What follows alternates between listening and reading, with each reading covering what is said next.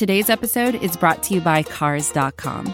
With over 2 million vehicles and 50,000 more added every day, Cars.com will match you with the perfect car for you, your budget, your life, your style. And if you're ready to say goodbye to your current car, Cars.com will get you an instant offer to cash it in. Just start by entering your license plate and get matched with a local dealer who will write you the check.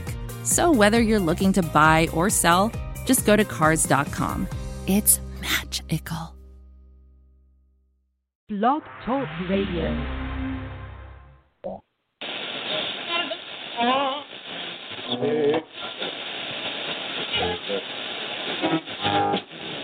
Hi.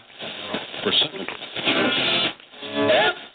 Hi, I'm Ryan Tannehill, quarterback for the Miami Dolphins, and I represent the Phinsider with the PH. Hello, hello, hello. Welcome everyone to Phinsider Radio. My name is Keith. I'll be your host until 9:30 p.m. Eastern. Uh, we have a very special program for you. At 8:15, we'll visit with AFC East Bros writer Kyle Smith. Uh, the twist there is that Kyle is very much a Jets fan, which might be a first for this program. I don't know that I've ever featured uh, guests from vermin franchises like the Jets and Patriots before, but we're going to do that tonight. And speaking of the Patriots, at 9, we'll visit with Alec Shane, who writes for SB Nation's Pats Pulpit. I had to promise Kevin I wouldn't make any jokes about deflated balls during this program. Obviously, we're too classy here to make lowbrow jokes, so we'll out- welcome Alec to the show. Uh, he seems like a really nice guy. Had an opportunity to chat with him a bit this week. As always, our phone lines are open and waiting for you, loyal Dolfans. You want to get on the air and talk about whatever's on your mind, you can give us a call here in the studio at 347 326 9461. Uh, both of our regular contributors, Max and Lewis, will call in at some point tonight, I think. Uh, the good news is I'd like to welcome back to my show uh, my very, very good friend, Duke. It's been so long, my friend. It's been a while. Uh, I have to say, I get a lot of tweets asking about you, uh, asking where you've been. it's like people thought you were taken out back behind the SB Nation warehouse and shot. Uh, this is proof of life, everyone. Duke's here. He's alive. Yeah, don't Um, call it a comeback. It's not a comeback. Uh, we're still looking to get an intro for this show. I gotta say, I started um, appearing on Ron Canis on Squish the Fish podcast, and he's just got this great intro that I mean, it it almost sounds like a Kiss concert where it's just like pyro going off and like you know huge voices. It's pretty cool.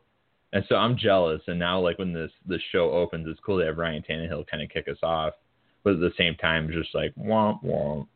You're looking for something else. So for a while there, I was thinking about being a smartass and getting like K-Ci and JoJo like all my life is is our intro just to really upset people. but I'm not going to do that. Uh, instead, I'm working on getting something that should be a pretty decent intro if I can if I can put it together. It's kind of ambitious, but we'll see. Uh, what's not ambitious today? Dolphins signed Daniel Thomas.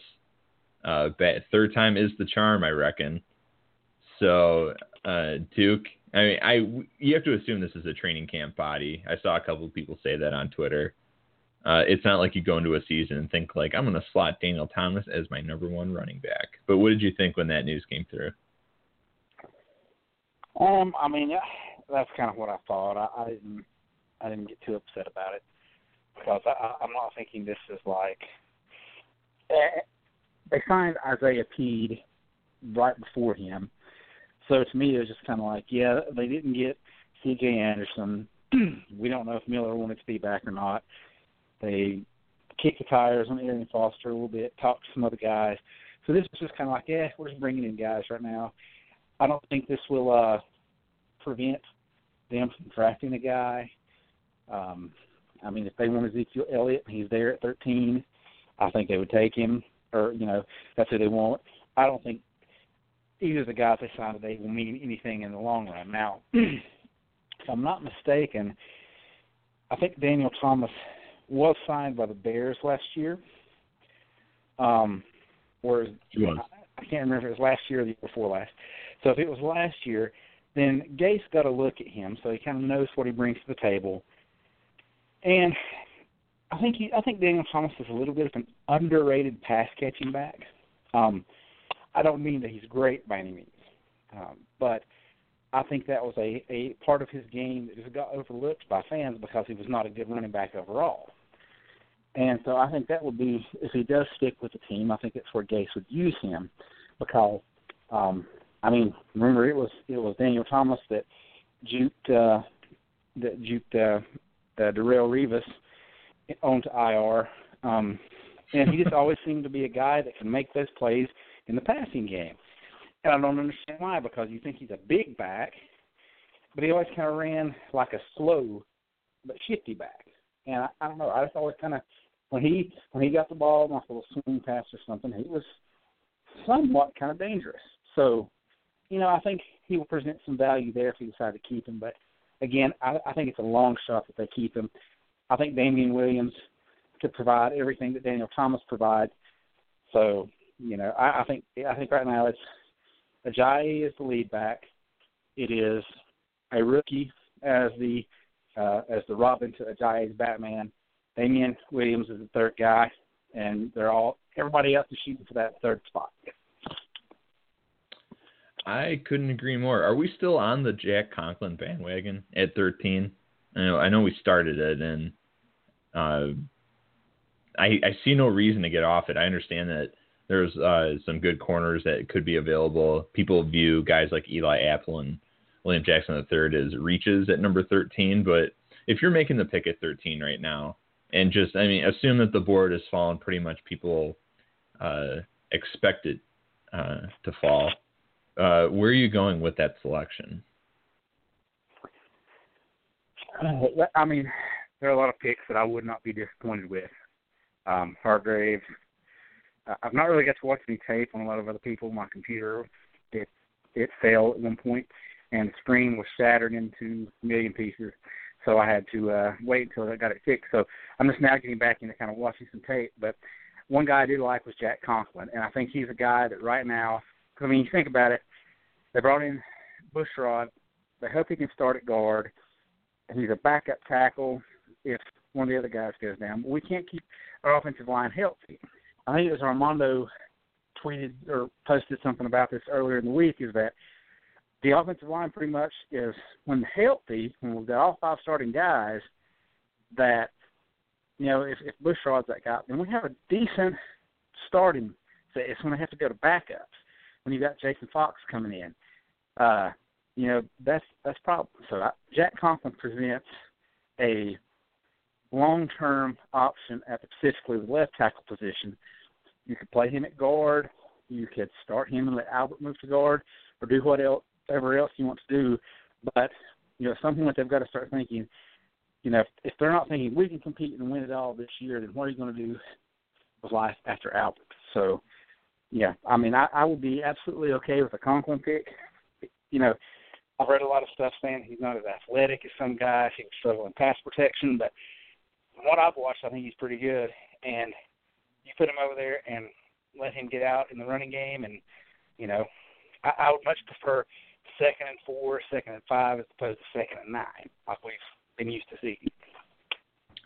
Oh, a couple things I want to bring up, uh, then we'll go to the phones real quick, and then we've got our first caller in about, mm, I think it's like seven minutes.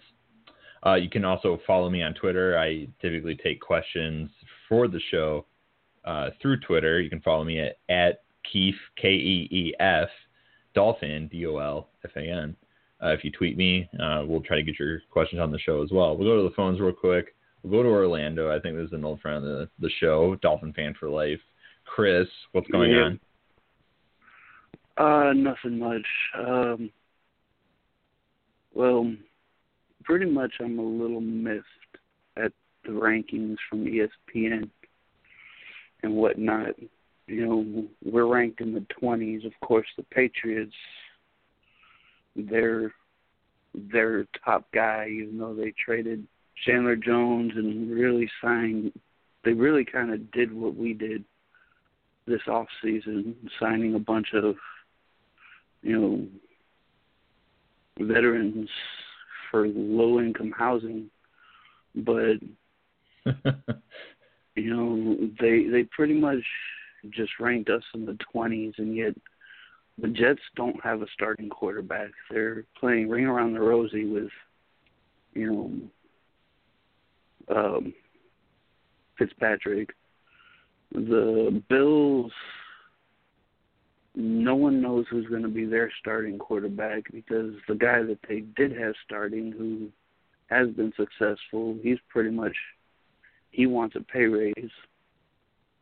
So I mean, yet because of, and on top of that, the Mo Wilkerson deal with the Jets, they still have that to get resolved. Yet they're ranked in the teens, and I just don't see why. You know? Well, it's because ESPN hates the Dolphins. I mean, of course we're going to be low on that list. I mean, we could have had, uh, in their mind, an incredible free agency period. We could have retained all of our free agents, and by retain, I mean overpay most of them outside of probably Lamar Miller. And they still would have us down there. I mean, nothing that this team does is going to qualify itself as um, valid or, you know, uh, well put together in, in ESPN's eyes. So I pretty much gave up on ESPN when the guys they had judging free agency. I saw one of them was Louis Riddick. That guy is a moron. Um, and then uh, who's he? Field Yates. And Field Yates that Olivier Vernon is a wall against the run, and we were pretty much idiots for walking away from, from him when we all know that uh, Field Yates is not, or Field Yates, uh, Olivier Vernon is not a wall against the run, far from it.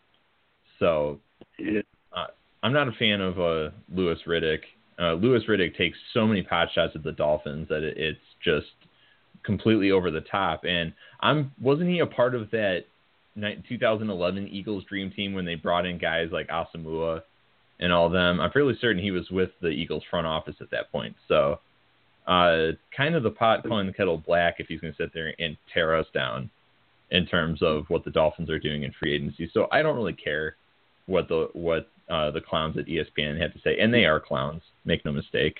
Um, I think that's why so many people have uh, either been shepherded over or have just gone willingly to NFL Network and NFL.com. And I mean, they have their issues as well. I thought they really jumped the shark during the 2014 draft when they kept billing up every pick as is this where Johnny Manziel goes. I thought that was pretty weak.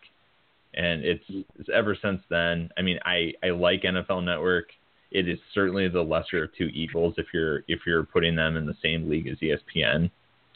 But it's just it, I have zero interest in what those guys have to say. I mean, yeah, I'll I'll read the Todd McShay mock draft. I'll read the the Mel Kiper mock draft. Uh, and that's pretty much it. Like sometimes if Scouts Inc., like the stuff they put out, I'll read that. Uh, I'm always curious to see where their rankings are, and they don't put out their rankings until I think it's like late winter now, or like even close to early spring, like maybe a little bit before the combine. So uh, they used to put the Scout Scouts Inc. Rank, rankings out probably like mid to late August, like right before the college season starts. And now I don't understand why they they withhold it for the entire season and then some because I always thought that was a pretty cool way to catch up on uh, some prospects prior to the actual season, and then you could monitor those guys.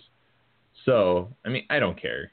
Those and it's it's kind of turned into a, a a show over at NFL Network too, where they have Daniel Jeremiah and Bucky Brooks, and they always have these mock drafts, and I feel like they're just trolling fans. I mean, not, I mean Daniel Jeremiah obviously knows what he's talking about. Uh, I think Bucky Brooks is a smart guy, but when they put it out there, they're just looking to drive viewers. You know, they're they're looking to to drive traffic on the websites, on and so forth, which is the same uh, same strategy that ESPN has in place. I mean, that's what they're looking for. They don't care what you think. They're just they care that you're reading it and you're on their site reading it.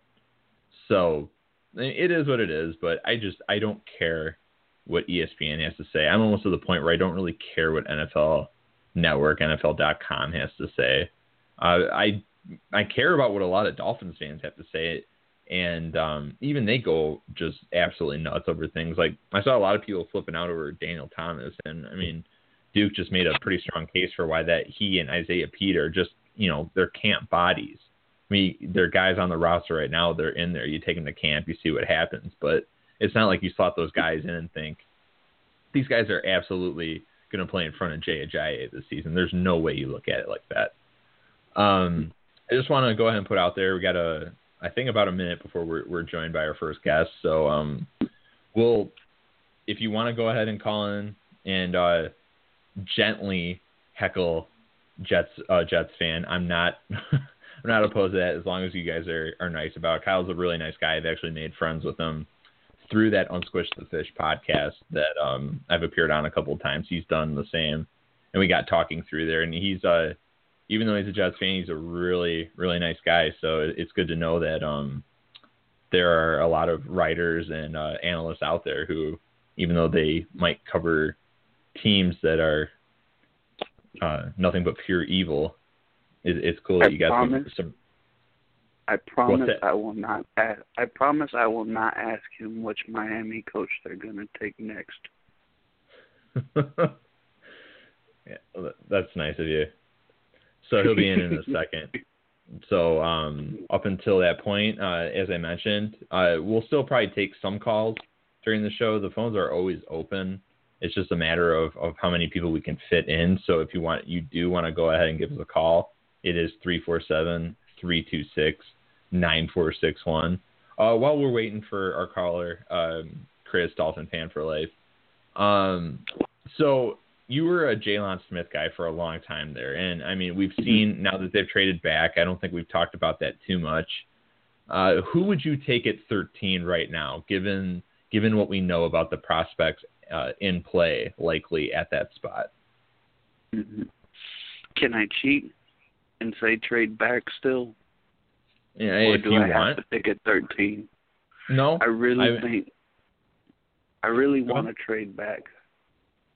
Um, I, I've developed a few man crushes, and yeah, I'm wrote a wrote a piece before, and I said I would still take Jaylon Smith at 13, even with him having to sit down. Told said a lot of fans would be mad at me, but he's just that special. Where if he comes back and you take him at 13, he's gonna pretty much take a bullet for you, no matter what. But um, watching some tape, I, I've really thought about trading back and going with Burns. I really liked what he had to say with his interview at the pro day in Miami. Walked away pretty much, even though it was raining, fairly happy with both Burns and their their safety. So, and he pretty much said, "I'm going to do whatever the team that drafts me asks me to do. You want me to hold the ball during kicks? I'll do it. You want me to do this? I'll do it." Ran a four four forty, and he's just he's my guy right now. But I know 13's too high. Yeah, So- it's going to be interesting to to see when that guy comes into the play. I actually go to the phones uh, one more time, um, and uh, I'm fairly certain that when we go to the phones here, we're going to Southern California. Uh, Max, is that you? Yes, it is. Uh, so you Yes, have sir. Ragland fe- you have Ragland fever. Um, I do have Ragland fever. Yeah, I do have Rag- I do have Reggie Ragland fever. I think you know when you have when you're I'm case I'm case zero by the way because I I stirred Dolphins Twitter up about it the other day. But right, I um, saw that. if you if you look at what the Dolphins are doing, they're trying to acquire players that they can build a defense around regardless of scheme and regardless of what happens going forward. You know, that's one of the reasons you don't sign a big money free agent this offseason because you don't know what defense you're going to be running next year. So, it's it's a very confusing time, but you have to look at the constants. And the constants are guys like Reggie Ragland or Vernon Hargreaves you know, a corner is a corner. Vernon Hargreaves can play man and zone, and Reggie Ragland is an inside linebacker. You know, it's it's a position that the Dolphins lack lack in lack any serious personnel at for the last few years. I mean, Janelle Ellerby is a joke. Kelvin Sheppard was beyond a joke. I mean, he put up some stats that are pretty questionable. I mean, I think we all watched the games and can agree he didn't look like a 100 tackle player or whatever the number ended up being, you know, 90s. But it's the Dolphins haven't had a serious presence in the middle of the field since they had a player like Zach Thomas. I'm not saying Reggie Ragland's going to be Zach Thomas. They couldn't be more different as players, but it's teams were once afraid to run against the Miami Dolphins, and because of players like Zach Thomas and Jason Taylor, and then later Paul Soliai and Randy Starks and Carlos Dansby, these guys who clog the middle. You know, I'm tired of being in third and three and just like turning around because you know the team's going to convert because we don't have any presence in the middle of the field. You know, all they have to do is run away from Suh. Yeah. They just have to run against his side. And um, for the caller who I caught the tail end of your Jaylon Smith discussion, Mm-hmm. and I I can't I can't disagree any more because he With will be there in the second round. part? Oh yeah, with with the with Jaylon. Smith. drafting Jaylon Smith in the first Okay. round. Jaylon Smith will be there in the second. He will be there in the third. Jaylon Smith will be available. It's like if you were buying a Toyota and you said you're going to pay three hundred thousand dollars for it just because you really like the car. There's no point in drafting him that high at all. Artie Burns' stock is rising, but he's not William Jackson. He's a good Right. corner, and if a team with a with a strong philosophy of drafting and developing their corners, you know, a team like the Bengals, who just take a lot of corners, wants to take them late in the first round, then go for it. You know, Artie Burns, I've watched a little bit of his tape, but not much, and he's a really solid player. I like him. Yeah. He's he's right. Yeah, I like him. I don't like him 13th overall. no, I But, don't think know, that if would we were picking, if we were picking in the mid 20s, then sure, sure, Artie Burns is fine. But Oh. I can tell you that William Jackson's stock is rising. oh, and for I can sure. tell you, based on people I've talked to, by the time we get to late April, 13th overall might not be such a silly spot to take him. I don't think it will be. I think that he's he's really good. Uh, I got a got a couple calls coming in, um, but I'll ask you one question and then I'll I'll get to the next call, and it's this: Yeah. Would you take Eli Apple or William Jackson? Because both guys are experiencing that sort of uh, that a rising really tide question. with their draft stock right now. And I mean, both of them present different skill sets. So I mean, which guy you right, like? Right. Yeah. The one thing is this: I think when you're looking at a corner who you can build around at the number one position, I think when you look at what the New York Jets had for a few years, it's actually a pretty good template. They had a really technically sound corner in Darrelle Revis. Not just technically sound, obviously. Darrelle Revis was the best corner in football for many years, but they paired him with one of those longer corners who might have a tendency to get burned a little bit more, but he's a solid tackler. I think William Jackson's ball skills are what really sell me on him. I think William Jackson, he has really good hands for a defensive back. He knows how to play to the football, despite a size issue. You know, he might not be he might not be an outstanding tackler. You know, he's not the kind of guy who's going to be busting up screens, but he's the kind of player that you want in terms of being able to build a secondary around. Sure. You know, the Dolphins have Reshad Jones, but Reshad Jones only has a couple years left on his contract, and the safety market is so wacky. You never know if you're going to be able to re-sign a guy like that. Yeah. So, and I think Eli Apple, by the way, I would, I think the upside is lower. I think it's I would agree a little that. bit lower in terms. Yeah, it's like if we're going to take a risk, because let's be real, cornerback is outside of maybe quarterback, the hardest position to scout hmm because there's so many factors that go into being a good defensive back. It's so scheme dependent that it- it's so, it's such a hard position to draft, and that's one of the reasons I'm in favor of Ragland. Miami can't take a risk. If they take No. a risk and whiff, then they're then they're just set back. I mean, they're set back even more than you would think. They need to go with a guy who's going to contribute. And for me, Reggie Ragland is that guy.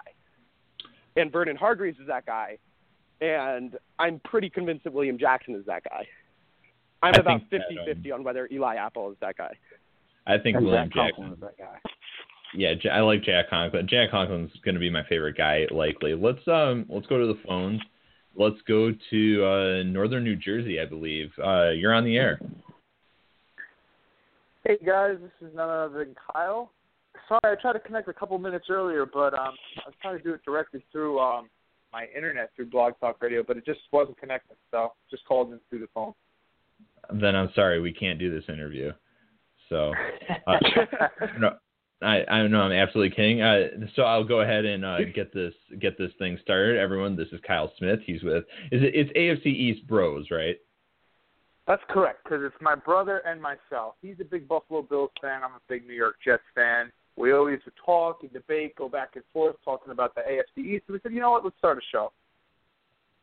You know, what would be the cool thing is if in, in your guys' house as kids, you were dressed like Rex with like this sort of, uh, you know, the the sleeveless vest and then like the undershirt, and your brother had like the Marv Levy uh, sweater on.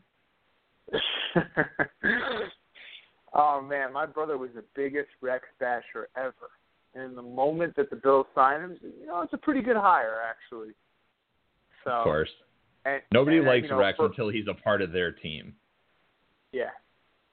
And then you have a roller coaster of feelings when he is with your team. You love when you you win and you back up all that trash talk, but then when you lose and you, you have all the scandals and all that kind of stuff, you're like, oh my god, circus. Can we get away from the circus? So So you're the first Jets fan I've ever brought on the show, so you hold that distinction. I don't know what that's worth to you, but uh, we'll go ahead and uh, this is sort of our pre-draft AFC East roundup, if you will. I couldn't get a Bills fan. I didn't realize that your brother was the guy. Uh, we can probably bring him on next week, but I just want to go ahead and uh, just uh, kind of scope out the rest of the division, since obviously, if we're on this show, we spend all of our time talking about the Dolphins and signing Daniel Thomas, which apparently his nickname is Vagina Feet. I did not realize that. I know it now. Uh, that's horrifying. Uh, Wow. So if it's all about creativity, Kyle. Uh, so if we're talking about the Jets and their quarterback issues right now, where where do they stand? Because we've we've heard about the whole Fitzpatrick thing, uh, and you know you got Brandon Marshall out there pining for him and whatnot. Where do the Jets stand when it comes to their quarterbacks? You know, it's all Fitzpatrick. It really is. And it's only a matter of time before he comes back to the Jets. And he's going to have to accept their lowball offer. Maybe he'll give it a little bit extra, maybe a couple more million. But this reported $16 million a season that he wants, he won't even get close to that. He'd be very lucky to get double digits in terms of uh, average, you know, value per year. Not going to even get close to it. Because the reality is, is that no one else wants him for that price no one else is willing to give him what the Jets are offering. You know, so you know all this. The Jets are interested in Kaepernick. The Jets are interested in RG three. All of that was just a, a ploy to get RG three back down to reality. To, uh, not not RG three, Fitzpatrick. You know, they were scaring him, or at least trying to. He's a smart guy. Went to Harvard. He's not going to fall for that. But at the end of the day, if let's say Denver does make a move and, and trades for McCown, or maybe they do make a move and trade for Kaepernick, at what point then? Who is Ryan Fitzpatrick's other suitor? Because no one else is interested other than those two. And right now, the Jets' offer is much more, you know, better than what Denver's offer is for Fitzpatrick. So eventually, he's going to come back to the Jets. Will it be before the draft, slightly before the draft, after the draft? I don't really know. However, I do think that he'll be the starter for this upcoming season. But as a Jets fan, we really saw what you can get out of Ryan Fitzpatrick in Week 16 or Week 17, for that matter. Goes up to Buffalo, where he used to call home, tosses three interceptions in the fourth quarter, and you lose the season right there. Now that's not all his fault. Didn't get uh, great pass protection in that game. Did not have his safety blanket in Bilal Powell, but Fitz is going to Fitz. And Leodis McKelvin, who played many years with Fitzpatrick up in Buffalo, he said Fitzpatrick takes shots. And Leodis baited Fitzpatrick to throw that red zone interception late in the game. And that was a game changer because if the Jets score on that drive, you're talking the Jets take the lead if it's a touchdown or they get within, uh, you know, four points or whatever it was if they kick the field goal there, totally changes the game around. But when he tossed that interception, it completely was a game changer. So I think he is the guy for 2016. However, if you're the Jets, you got to know he's not the long-term solution. So who is then? I really like Jared Goff. Now there are reports out there that maybe he'll slide. Benjamin Allbright has definitely been not on the Jared Goff train. Doesn't like him, you know, nine inch hands, too small for me. Listen, I like the kid. Is he ready? Is he going to, you know, be a week one starter and kind of, you know, tear it up out of the gate? I don't think so. However, I think it would be a good situation if you can draft him and sit him under Fitzpatrick. Now, is Jared Goff going to fall to pick 20? You know, maybe if the 49ers pass up on him. It's kind of also hard to see the Rams passing up on him or maybe some other team tries to trade up. I don't know. My whole thing is this the Jets are actively pursuing a Muhammad Wilkerson trade right now. They're not just listening to offers; they're actively shopping him, much like they did a couple years ago with Darrelle Revis. The Jets always get themselves in these situations where they're trading away their best players. But the reality is, they don't want to sign him to a long-term deal for what he wants. So, you got this piece in Muhammad Wilkerson. Now, is he going to get you a first rounder? No, he's not. But could he get you maybe a, a high second rounder or mid second rounder? And could you use him as a trading piece to maybe move up into the draft? And if Goff falls to pick 11, pick 12, something like that, and trade up to get him, you I would certainly it. like that. There it is. Man. There it is. That's exactly that's what I've been looking at throughout the process. It makes a ton of sense. And you look at both the Bills and the Jets, and the teams that they're going to want to jump, the team that they're going to want to jump is the Rams. Because if either of those teams is sold on Paxton Lynch, or if Jared Goff or Carson Wentz falls, then those teams would be hard pressed not to give up a serious bounty of picks to get there. And the problem for each of those teams is that they other teams can leverage them against one another. You know, the Jets the Jets and Bills front offices aren't exactly willingly giving each other information this offseason. So you have teams who are going to pit them against each other and drive the price up to trade into one of those picks. Let's say, for example, with the Saints, a team who needs players that they could select later, or the Buccaneers are in that same boat. And so the only team I don't I don't know that the Raiders will move out of their pick because I think they want to get a defensive back before that late teens phase. But and the Dolphins clearly won't trade their pick to an AFC East team. So it comes down to those other teams ahead of the Dolphins to see what the Jets and Bills have to do to get up there and get their quarterback before the Rams. Absolutely. So is that what? They- Is and that I think the I think are- Muhammad Wilkerson is a con- a very convincing piece. You know, imagine if you're Tampa and you get that call and you say we can pair Gerald McCoy with Muhammad Wilkerson on that defensive line. Now have Brent Grimes in the back end of the defense with Alterraun Verner, and that's scary. That's a scary defensive front right there with those two players. So it pretty much comes down to a, a staring match between the Jets and Fitzpatrick that is interesting, uh, especially because you're banking on the fact that Denver doesn't get incredibly desperate. I don't know how they could get more desperate considering the situation they're in with their quarterback, but uh, things that'll surprise you. Uh, so Kyle, with that pick that the Jets hold in the first round, right now, who do you think uh, their primary target is with that selection? You know, it's hard to really say. Um, the Jets have been trying to solve the edge rush for a long time now. You know, you think back to when's the last time the Jets had a dominant edge rusher? And you'd have to think all the way back to John Abraham. John Abraham. Uh, you're talking well over 10 years ago since he suited up in a Jets uniform.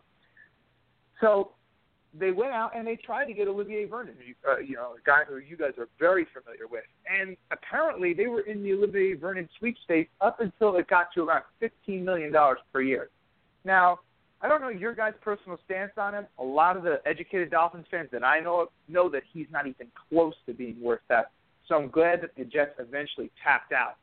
But, you know, pursuing a player like that and being willing to pay him that much money just shows you how desperate they are for an edge rusher. So Noah Spence, for example, you know, after having a less than stellar combine, could he slip down to 20?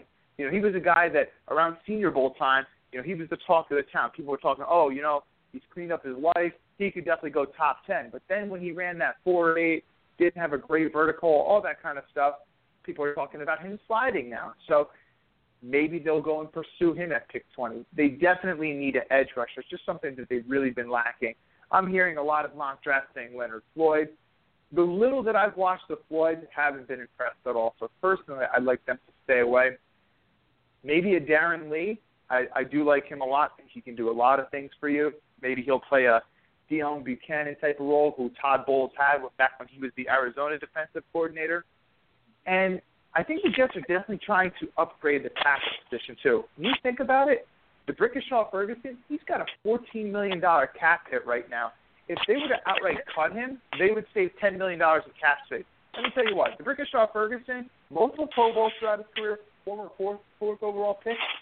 The guy has had a great career, but the reality is, you know, he's not even a good pass blocker at this stage in his career. He's never really been a good run blocker.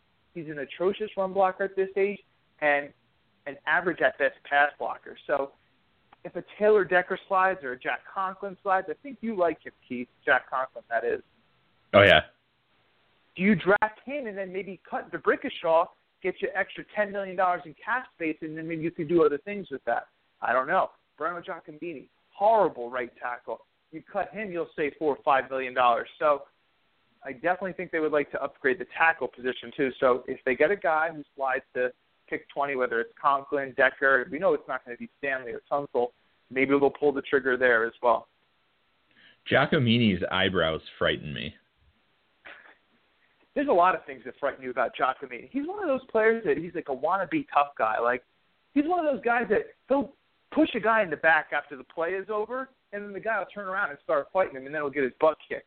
You know, he's like he's known for getting so many personal fouls same thing with his buddy, his tag team partner, Willie Colon, who was another offensive lineman for the Jets, who got a personal foul penalty in the Giants game, which Willie Colon didn't even suit up for. uh, getting back to one of your previous statements, I don't know a Dolphins fan who who thinks Olivier Vernon was worth anywhere close to what he got, that 17 million a year he got from the Giants. The only people I've seen uh, support that signing are Giants fans. And Adam Schein with CBS Sports. He, what did he say? An incredible day for the Giants, an incredibly expensive day on two players, Olivier Vernon and Janoris Jenkins. They absolutely emptied it out for those guys. If it had been the Dolphins doing that, you would have just Twitter would have gone nuts just talking about how much the Dolphins suck. So I'm kind I'm kind of amused by that. So I think we actually just I just saw somebody call in and then they just dropped. I think that might have been Lewis. Lewis, if you're there, call back in. Uh, I yeah, I'm a big Conklin guy. I actually think that a lot of Conklin's measurables remind me a lot of D'Brickashaw Ferguson actually. So it's kind of interesting that we're we're having this comparison right now. Although I love Conklin as a as a run blocker, I think he's a better pass blocker than people realize. I think a lot of people were hammering him for the supposed lack of athleticism but I thought he showed to the combine. I thought he looked he was one of the most athletic t- tackles there outside of uh, Jason Spriggs. So I thought he looked really good in that regard. Um, it, it I've had a lot of people call it a luxury pick. It's not a luxury pick when your offensive line is as bad as Miami's. It's just it's garbage. It it is an absolute tire filled dumpster fire. It's bad. so if you're if you're drafting your left tackle of the future, for your quarterback that you have now, that's not a bad call. But I mean, as Max was talking about before you before you jumped on, there are guys out there who also serve and would fill serious needs on the defensive side of the football. And I mean, Reggie Ragland would be one of them. Uh, any cornerback. Ragland Fever 2016, it's happening. Yeah. Ragland hashtag, the Dolphins. Hashtag, hashtag Ragland Fever. So um, we actually we just copyrighted that. We're going to start making money off of it now. Uh, any cornerback with a pulse probably constitutes his fair game uh, regarding Dolphins' interest. So um, there's a lot of guys out there, and it would be hard to look at a corner and look at Jack Conklin and say like, yeah, we need Conklin more than the corner because, frankly, you need them both. So I mean, that's that's where it's going to get tricky well, for the well, Dolphins. wait, there's a there's another angle to that, which is how bad is the defense going to be even with a corner, and how much better can the offense be? You know, if we're talking about the difference, this defense is going to be abysmal next season. I mean, the Dolphins are going to be allowing 28 to 40 points a game, and I personally think they're going to rival the New Orleans Saints defense from last season in terms of just how mediocre they are. But how much difference could a player on offense make? That's my argument for a player like Ezekiel Elliott if he falls, which he won't, but or a player like Conklin, who you know, let's let's be honest. While Ja'Wuan James has been derailed by injuries, he hasn't been that good when he's been at right tackle. He's been okay. I think he so can be. Why good, not though. try? He can be good, but why not try to move? Maybe he could play well at guard, and maybe you can keep Conklin out there at right tackle for a couple years. Let him get comfortable. Let him do the Nate Solder routine, and then move him over.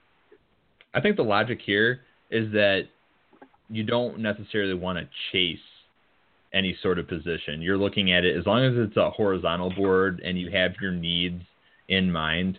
Uh, I thought that Duke put it pretty well that if you're drafting Jack Conklin, you're drafting him because Branden Albert's not going to play too much longer. And frankly, once Albert's out of there, what are you doing at left tackle? Jermon Bushrod? I like Jermon Bushrod, great player, but not really a cornerstone guy at this point that you're going to put over on the left side of the line and be like, well, that's done for the next five to ten years. So I think that the logic I would put in place for a guy like Conklin, uh, it's tougher to do with Ezekiel Elliott just because the first round back thing is is tough to argue unless you're looking at a guy like a Todd Gurley. Although I will say that I think Ezekiel Elliott is one one of the six best the best players in this draft. So overall, uh, so if you're looking at Jack Conklin, and I, yeah, I do like him a lot. But if you think that he's going to be your left tackle of the future, and you feel that at that number 13 pick, that pound for pound, he is the best player available at the positions you're looking at, then I'd say, yeah, you can make a case for that because now you're drafting your guy for the next 10 years. And one thing I want to point out is Mike Tannenbaum's gotten beaten up a lot for a lot of, and we'll get into Mike Tannenbaum actually in a second here because I'm sure Kyle's, Kyle probably has a thing or two to say about him. For a lot of the bad picks that Mike Tannenbaum made for the Jets, uh, the two he made in 2006 still play for that team, and that's Ferguson and Nick Mangold. So and and Ferguson, I mean, has declined a little bit, but Brickashaw Ferguson was an outstanding left tackle in a draft where guys like Vince Young and Reggie Bush went ahead of him, and Mario Williams. So um, there there's uh, arguments to be made, and that's why I don't come out and say like it has to be Jack Conklin because I think that uh, Max is right that the defense is going to be bad regardless. And I mean, you're going to go ahead and you're going to put guys in there, and you're building for the future now. You're not looking for that immediate injection where you put that guy in and say like, okay, now the secondary is taken care of, everything is much better. It's not going to be that simple, unfortunately. Uh, Kyle, Mike Tannenbaum uh, takes a beating from a lot of Dolphins fans uh, for a few reasons. What is your overall opinion of Mike Tannenbaum since he was at one point the GM for your team? You know, I think when I first started following the NFL and football really closely, I think I was a huge fan. Because when you're a, a, a new fan to the game and you don't understand all the nuances, you wonder why aren't teams making trades more? Why aren't they signing these big free agents? You want to be one of those teams that's very active. And one thing about Mike Tannenbaum, when he was with the Jets, he was very active. Not afraid to trade up in the Jets. Did it several times. Did it to, to select a future Hall of Famer, Darrelle Revis. Did it to select draft bust Mark Sanchez, moved up from pick 17 to 5, which, by the way, he got a steal of the trade for that. When you're talking moving up pick 17 to 5, he really didn't give up all that much. Um, and not a very good draft either. I mean, that's No, the thing. it was a hard- I, I think you you and I have talked about this before that uh, the thing he's guilty of most in that draft is he swung for the fences in a draft where the a lot of players just weren't very good, and you had guys like Clay Matthews going 26th overall. Yeah. I mean, not only that, too, but it's just like you're talking about drafts that had three picks. You're talking about drafts that had four picks, five selections, year after year after year, and wasn't even hitting on those. You know, trading up to draft Stephen Hill when, you know, Oh, Russell boy. Wilson's on the board. Uh, yeah. And Alshon Jeffery went a couple picks later. Um, you're talking about, but then again, he's got a couple really big hits. He also did draft Muhammad Wilkerson at pick 30. And let's go back to that Darrelle Revis trade, too. I mean, think about it. It's not like Revis fell into his hands, right? And I was, by the way, Aaron Ross was also there, and there was a debate going back and forth. Well, maybe some people think Aaron Ross is better. Well, Mike Tannenbaum saw enough Revis to say, listen, this kid is so good, let's trade up together. So he's got his fair share of hits. However, And a lot of his well, a lot of his misses too are kind of excusable in a sense. I mean, I still don't think he's a good evaluator of talent, but you look at a lot of the misses that he made, and it were they were mistakes that any team in the league would have made. It's just the difference is that Mike Tannenbaum, when he was with the Jets, was willing to give up more than any other team to take those risks. He's a risk taker. And he was willing to do that and to go up and get players like Stephen Hill and say like, you know, there wasn't a team in the league that wasn't interested in Stephen Hill. You know, you're six five and you run a four four. That's interesting. Four But three six. Mike Tannenbaum. Four three Right, six. four three six. Right. I, I I sometimes round up during conversation, but he. It's so. It it makes so much sense when you're looking at it at the time, and then later, if the talent doesn't pan out, you're just gambling. When you move up and get players like that, and I mean, for a while there, it looked like it was really working, and his approach with the Jets kind of clashed with with Woody Johnson, and you know, Woody Johnson had a stronger football opinion than Stephen Ross does. Stephen Ross has a business opinion that relates to the Dolphins and how how they excite the fans. Woody Johnson actually had a football opinion, and Stephen Ross doesn't sit there and have an opinion, you know, on the X's and O's of it. So it's it's an in, it's going to be an interesting change for him in that dynamic to be able to make some of those big free agent signings or to to run the ship with a little bit less input in terms of the X's and O's from the owner. Yeah. Um, you know, some other things about Revis and Tannenbaum is, in retrospect, Mike Tannenbaum gets a lot of flack from this from Jets fans. Is Revis went through several holdouts in his career with the Jets, and the whole Hard Knock season 2010 when Revis held out. This is kind of an organizational problem. Is Revis had three years left on his rookie deal? Three years. Now, all the good teams, they're not going to even begin negotiations until someone's got one year left on their deal. That's just what they do. However, the Jets brass said, you know what, we want to lock you up long term. So Revis's reps took that as, okay, that sounds great. And then he took that as a piece to hold out. And they knew that the Jets were so desperate. And then they made this band aid type of contract. And when they did that, they took out the Jets' ability to franchise tag Revis. And that's a big reason why he was ultimately traded to the Tampa Bay Buccaneers because the way the Jets were looking at it is we can't franchise the guy at the end of the year. He just tore his ACL. We're not sure he's the same player. It's not like we can do a, a one year tester type of deal. So when they didn't have the, the rights to franchise tag him, kind of led to his ultimate trade. So, you know, and take it for what it's worth. Maybe he wasn't. Maybe Mike Tannenbaum wasn't good in those negotiations. I mean, I know at one point he offered him like a ten-year deal worth about twelve million dollars per year, but only like forty million guaranteed. And Revis's reps like laughed in his face. But uh, yeah, I mean, he, so he's got his fair share of really good hits. Um, but he's got his fair share of misses. But just definitely a very risky GM. And we definitely saw that with his trades too, trading for Braylon Edwards, trading for Antonio Cromartie, trading for Santonio Holmes, you know. But we're giving up early draft picks to go and get those guys. Braylon Edwards was like a third round pick. Cromartie ended up being a second round pick. Santonio Holmes, former Super Bowl MVP, fifth round pick, maybe not so bad. But however, like this is what I said the last time we spoke, Keith, is when you do that, you're giving up your draft capital. You're giving away your ability to do what the Seahawks did and find guys like Richard Sherman in the fifth round, right? To to find guys like Kam Chancellor in the fourth or fifth round, whatever he went. When you give up all those draft picks, so I mean, Mike Tannenbaum. I think a lot of Dolphins fans that probably also look at it like, well, when he was with the Jets, we used to beat the Jets up, right? We were we went into their house week 17 and kicked their butts and stopped them from going to the playoffs, and we clinched, clinched the playoff berth. Why are we going to hire, you know, hire the guy that we beat up on? And let's not forget this too. The Dolphins had a winning record against Rex Ryan when Rex Ryan was the head coach of the Jets. So I think Dolphins fans probably also look at it like that. Like, you know, we used to beat this guy. You know, he was a failed GM in New York. Why do we want him here? The uh, Revis Well, trade is well- interesting. I was going to mention that in 2007. I think you guys traded up. I'm going off memory. You traded with Carolina to jump ahead of Pittsburgh, right? To get that guy. Uh shoot, I, I wish I knew exactly who we jumped, but um, I'm we moved I'm going like, off pick mem- 20. You might know better than me, but it was like around we were right around like pick 22 or something, and we moved and up it was to to pick 14, right? Yeah, That's and correct. then and then Carolina traded down. I want to say they took Jon Beason.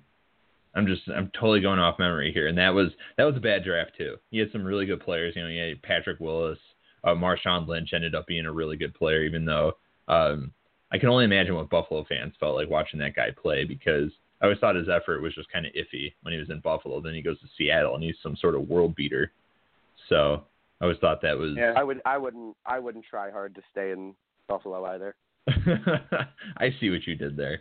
Uh, we Well, I got mean, about Marsh, 10. Marshawn, he used to bash. Buffalo when he was there. He used to say like, "There's nothing to do in Buffalo," and he's not the only one. I think McGahee was very critical about his time in Buffalo. Another first round running back for the Buffalo Bills. Bills seem to draft a lot of running backs in the first round. C.J. Spiller, quite a few.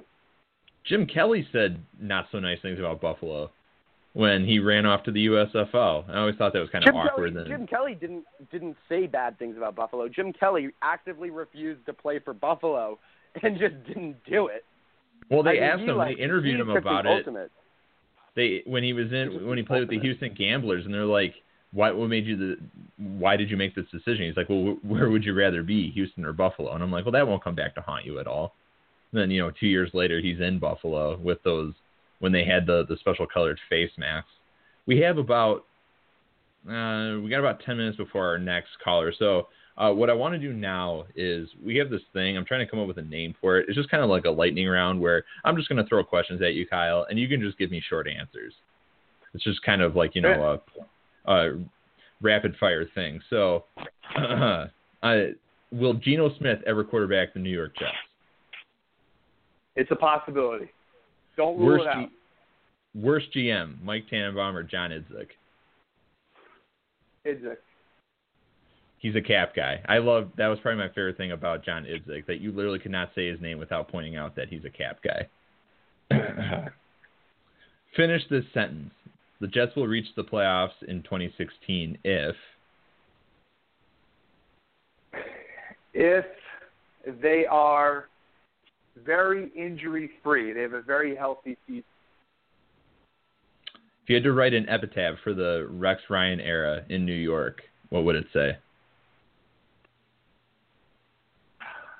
Uh, the highs and lows of Rex Ryan, the roller coaster ride. I don't know. yeah, somebody get me a goddamn snack. So, uh, You know that that's even better. oh boy, the one free agent you wanted to sign but didn't. And of all time, or this year, or what?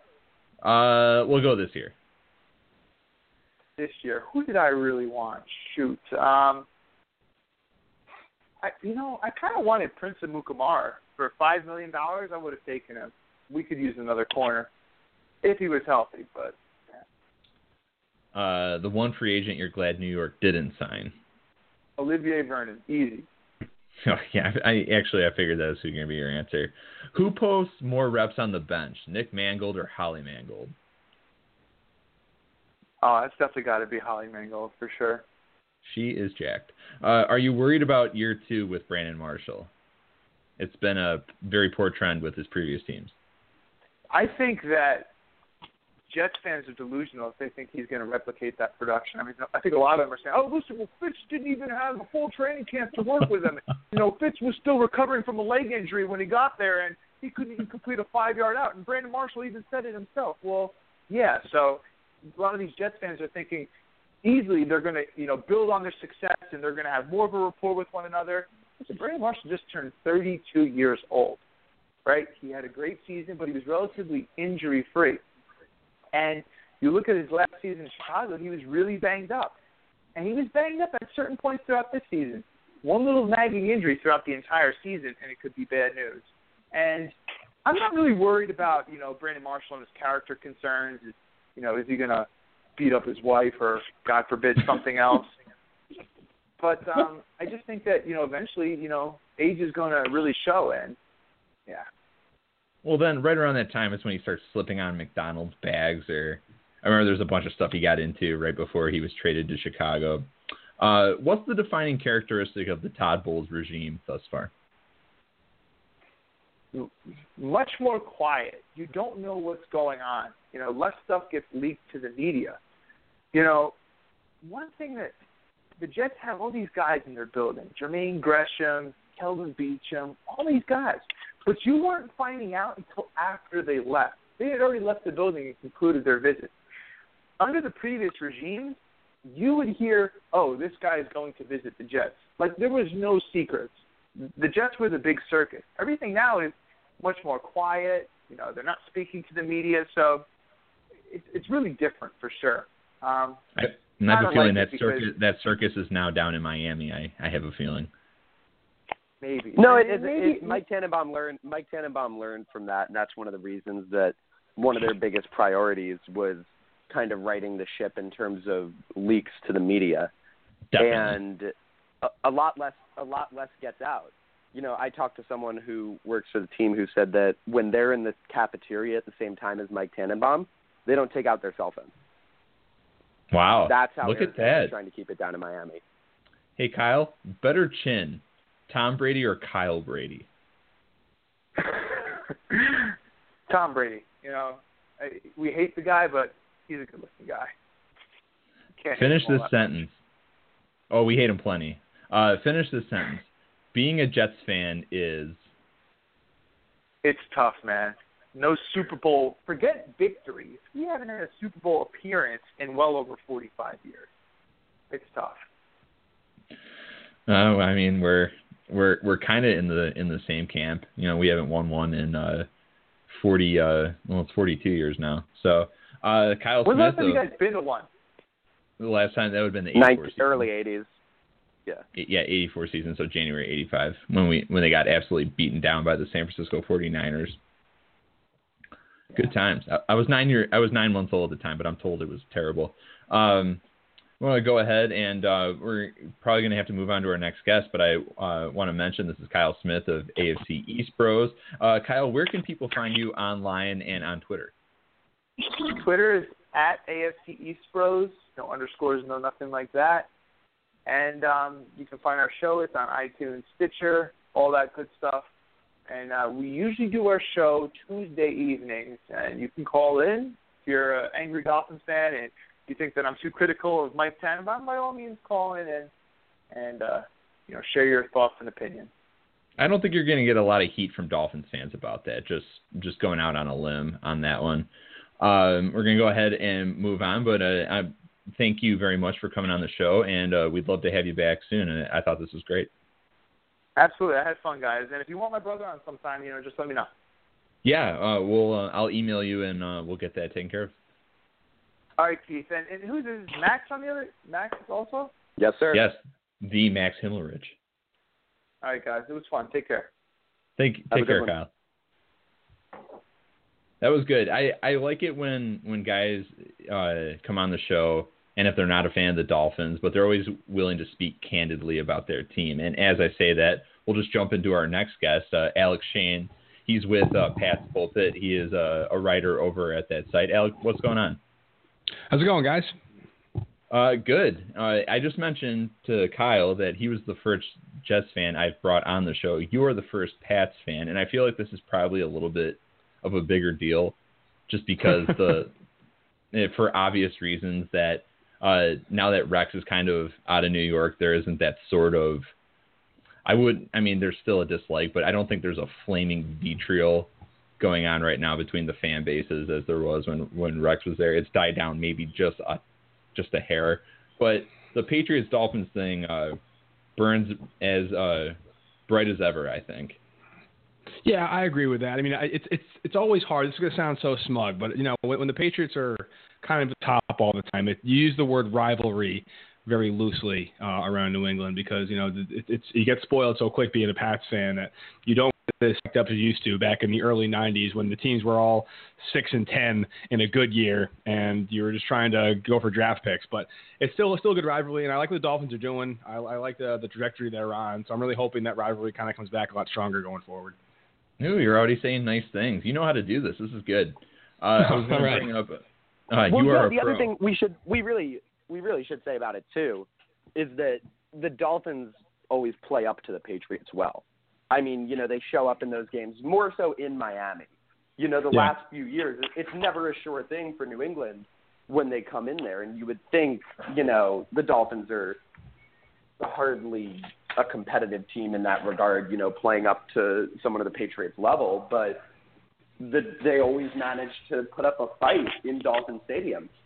You know, No, that's true. last year was the second. I think they're three and four in the last. Uh, they're three and one in the last four years in the Sun Life Stadium against the Patriots. And it's Yeah, I mean it's always good to get the AFC's rivalry, and you do. You get up for divisional opponents. It's just the reality of it, and they mean more whether you want to admit it or not because it's important. And you see the teams twice a year, and and oh, we admit it.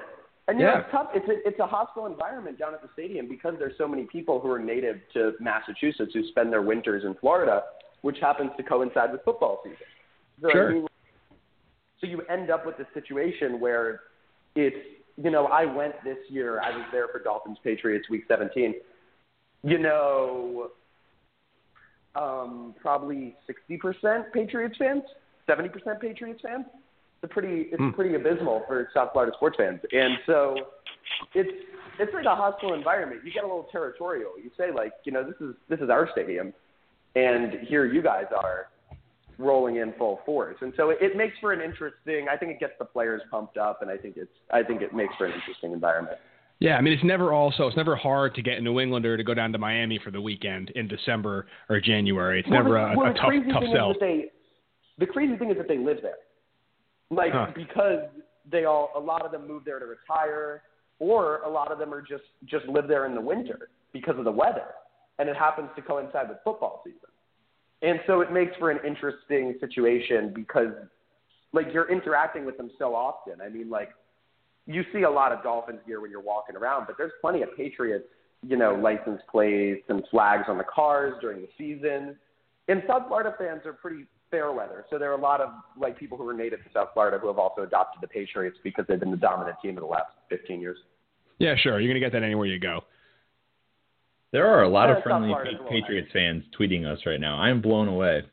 It's You know, weird. it's funny. I, I feel like Patriots fans they they get a bad rap as these kind of arrogant, snooty, over entitled, obnoxious jerks, and to a degree we've earned that moniker and will proudly wear it. But you know, I feel like there are a lot of Patriots fans that just want to talk football. They want to they want to speak to their fans, interact with their fans, enjoy the discussions and discourse and debate that goes on. And whenever there's a forum where we're allowed to do that without immediately being called cheaters and cheatriots and Bella Belichick, we actually come out and have a lot of good things to say. So I'm really grateful for the chance to come on and talk yeah, actual I've football. Actually, yeah, I've like I've interacted with a lot of nice Patriots fans, and a lot of you guys are assholes. So Yeah, of course. It's like a fairly good balance. I mean, but that's any fan base. You know, any fan base. I say this, other than like the Packers, because I don't think there's a mean person in Wisconsin. I think That's not true. That's not true at all. A, when you're a good team, your fans are more into it. You know, if you're a Sure. Dolphins fan, like, what are you going to fight for? What are you going to yell at someone about? Like, there's nothing to yell about. We're not a good football team. If you're a Patriots fan and the league is out to get you because, you know, everyone brings their A game against the Patriots because they want to beat the Patriots. You know, it's like playing Duke in basketball or it's like playing the Warriors. You know what I mean? It's everyone wants to beat them more than they want to beat any other team. So you're al- you're always on the defensive as a Patriots fan. You know, trying to fight between things like Spygate, Deflategate, the reputation that Bill Belichick has developed, or you know the easy ways that there are to make fun of Tom Brady, even though no one should make fun of Tom Brady because he lives a life that anyone would want to live.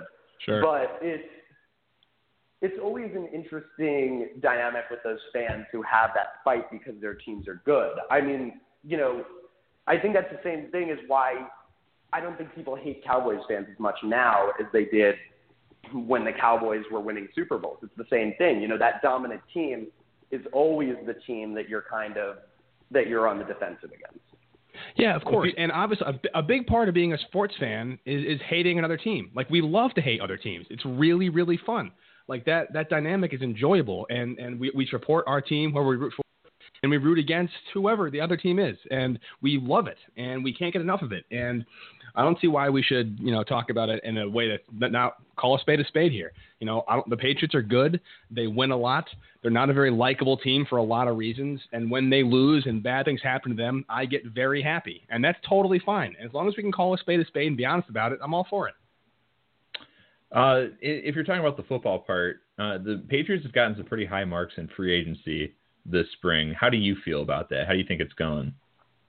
I think it's going really well. I mean, it's very, it's kind of the same song and dance around Patriots Nation every March free agency opens and the Dolphins go really big really early, and the Patriots kind of do nothing for the first couple of days, let the market settle a bit, see what the price ranges are for various positions, positional groups, positional players, and then once the dust has settled, the initial frenzy has died down, they start addressing the needs that they that they have to go after. Uh, I did not see the Martellus Bennett signing coming out, the trade coming out at all. Uh, I loved that move. It makes their their offense extremely dynamic. I thought that the Chris Long signing was very good. Just picked up Terrence Knighton today, adding up some beefle on the defensive line after they shipped Chandler Jones off to Arizona for for Cooper in that second round pick. So while none of the the splashes they made have been huge, no quote unquote sexy signings, they're filling needs with with quality talent. They're acquiring depth. They're not done yet. There's still some holes I'd like to see them fill through the draft and more free agency, maybe some more trades. But so far, I really can't be upset with how they've done. What were your thoughts when the Chandler Jones uh, news came out about the the trade for Cooper and the two?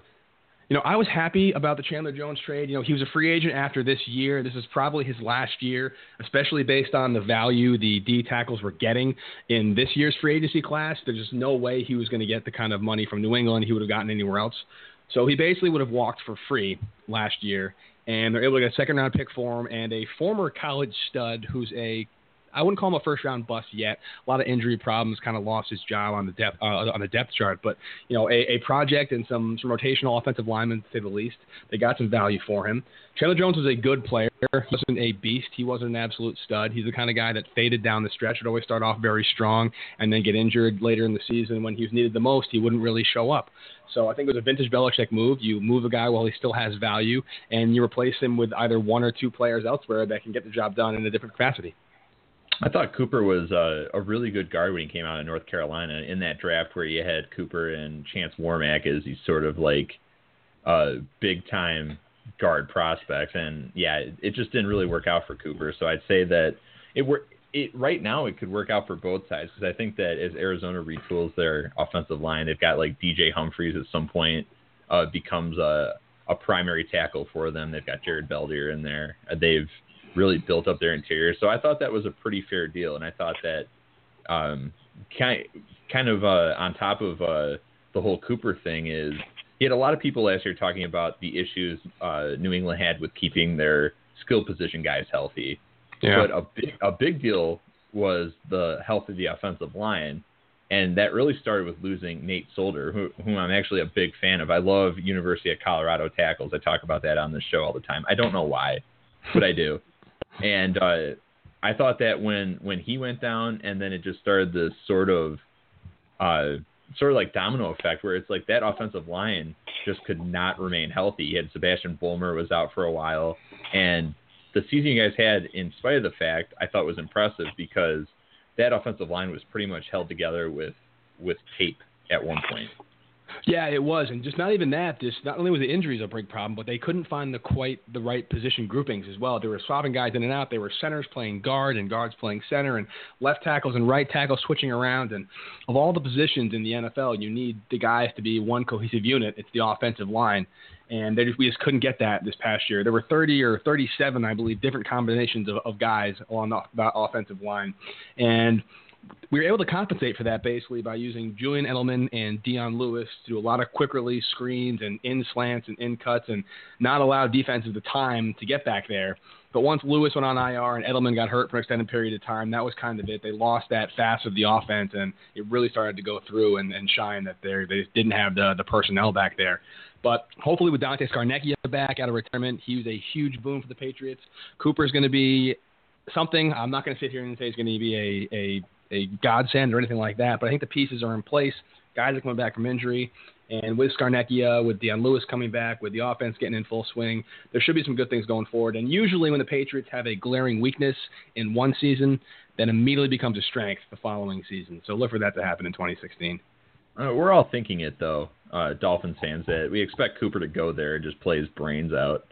I mean, that we just see that happen time and time again, where people go to the Patriots, you know, guys whose their careers pretty much DOA or never really got started in the first place, and they go there and then something clicks. It's like they buy into that culture, and all of a sudden they're playing really well. No, it's true. I think Belichick is really good at that. He knows there are more regular good players in the NFL than there are superstars, and he has a system, and he has a system that works. And rather than go after these premier talents and force them into systems that maybe not right for them, he finds the guys that he knows can work in that system and plans accordingly. So I think the reason guys shine under the Patriots is because Belichick knows they get the most out of his talent. And if he makes some head scratching moves and the guy turns on the, the Jets against the when he comes to the Patriots, it's not because he magically just got good. It's that he, he works the system. Belichick plays to his strengths, and he's very good at that. And I'm very grateful to have him as a coach. I can only imagine. You guys are without. Yeah. Oh, go ahead, Max. It's the it's that do your job culture. I mean, it's the same reason I touched upon it in in the scouting report I just wrote on Reggie Ragland that for Alabama football players and New England football players, it's very similar because Belichick is Belichick, you know, taught Nick Saban so much and, and shaped Right. who Nick Saban is as a coach so much.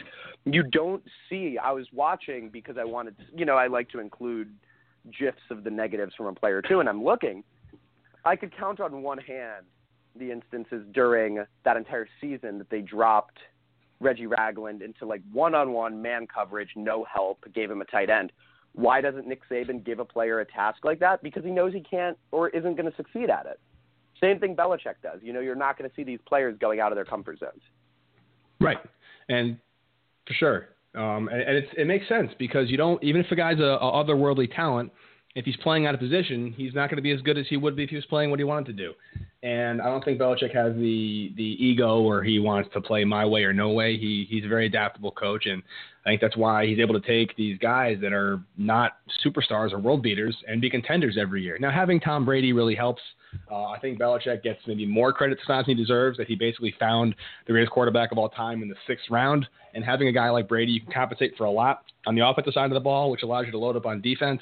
But still, you got to give credit where credit is due. He's really done a great job with it, and, and people may not like his personality, but I personally love it. He's exactly the kind of guy I want as a coach, and uh, I'm very lucky. And I'm trying to milk every every last second out of the Brady Belichick area because the Patriots are going to be bad eventually. It's going to happen, and when that does happen, the world's going to rejoice, and I got to look back on the the good old days.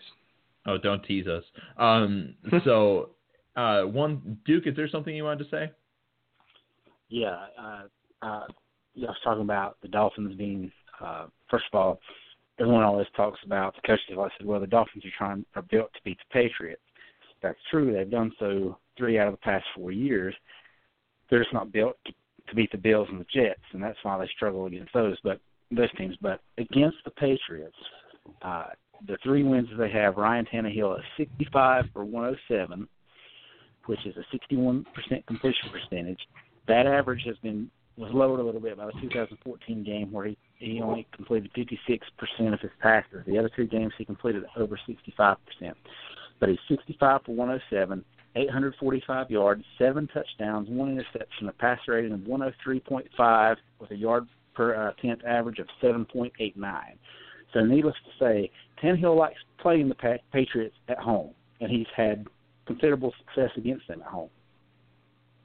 I um, I'm not ashamed to admit that uh, I was definitely pulling for the Patriots uh, in Super Bowl 36. You know the uh, the first one against the Rams and everything. I mean, I remember that, and my dad is still a closet Patriots fan. Just I mean, just to point that out. I mean, he he's a Bears fan and everything, but I know that he he looks at Tom Brady as like his uh like a long lost child or something. And a, a big reason for that is about halfway through that 2001 season. I remember they were playing uh they were playing the Saints and he, we were watching that game and he was like, you know what, this team's going to go to the Super Bowl. And because he called it and they won it, I think he feels like he was a part of it now. So yeah, so I, I have to live with that at home too. I know when we're sitting there watching games and he's back there, he won't say anything, but I know he's pulling for the Patriots, and it just it, it kind of sickens me. But I, you also got to tip your hat. You guys have I mean, it's more than a business model at this point. I mean, you've done a lot of things right in the past 15 years. So, No, I mean, we yeah. can sit there and, and make comments about it, but I mean, I mean, you guys are are there for a reason. It's to the point. Uh, like some one of the questions I'll I'll get to in a second is, I mean, it's always when you're talking about the the teams that are going to contend for the AFC, the Patriots are always the first team you think of. Absolutely, always, and it's. It's the consistency, and I think that the you know winning the Super Bowl is a combination of three things: you need talent, you need health, and you need luck. And two of those three things you can't really control, but the one you can control, the Patriots control very, very well, and they always put themselves in position to succeed. To the point where almost we're, we're so spoiled as Patriots fans. You, I think one of the reasons people dislike Patriots fans so intensely is the way that they behave when the Patriots lose in the AFC Championship game. They act like it was a abysmally failure of a season, and what a disaster. And Belichick's arrogance caught up to him, and so it's basically at the point now it's either they win the Super Bowl every year, or their season's a total failure, and that's just a crazy dynamic to have. And if you step back and look at it, um, it's kind of ridiculous to have that that attitude. But that's just the culture he's built, where it's expected they're going to win the Super Bowl every year. They're going to be right in it. They're one of probably three or four teams in the AFC that are going to be right there at the end. And what can you do?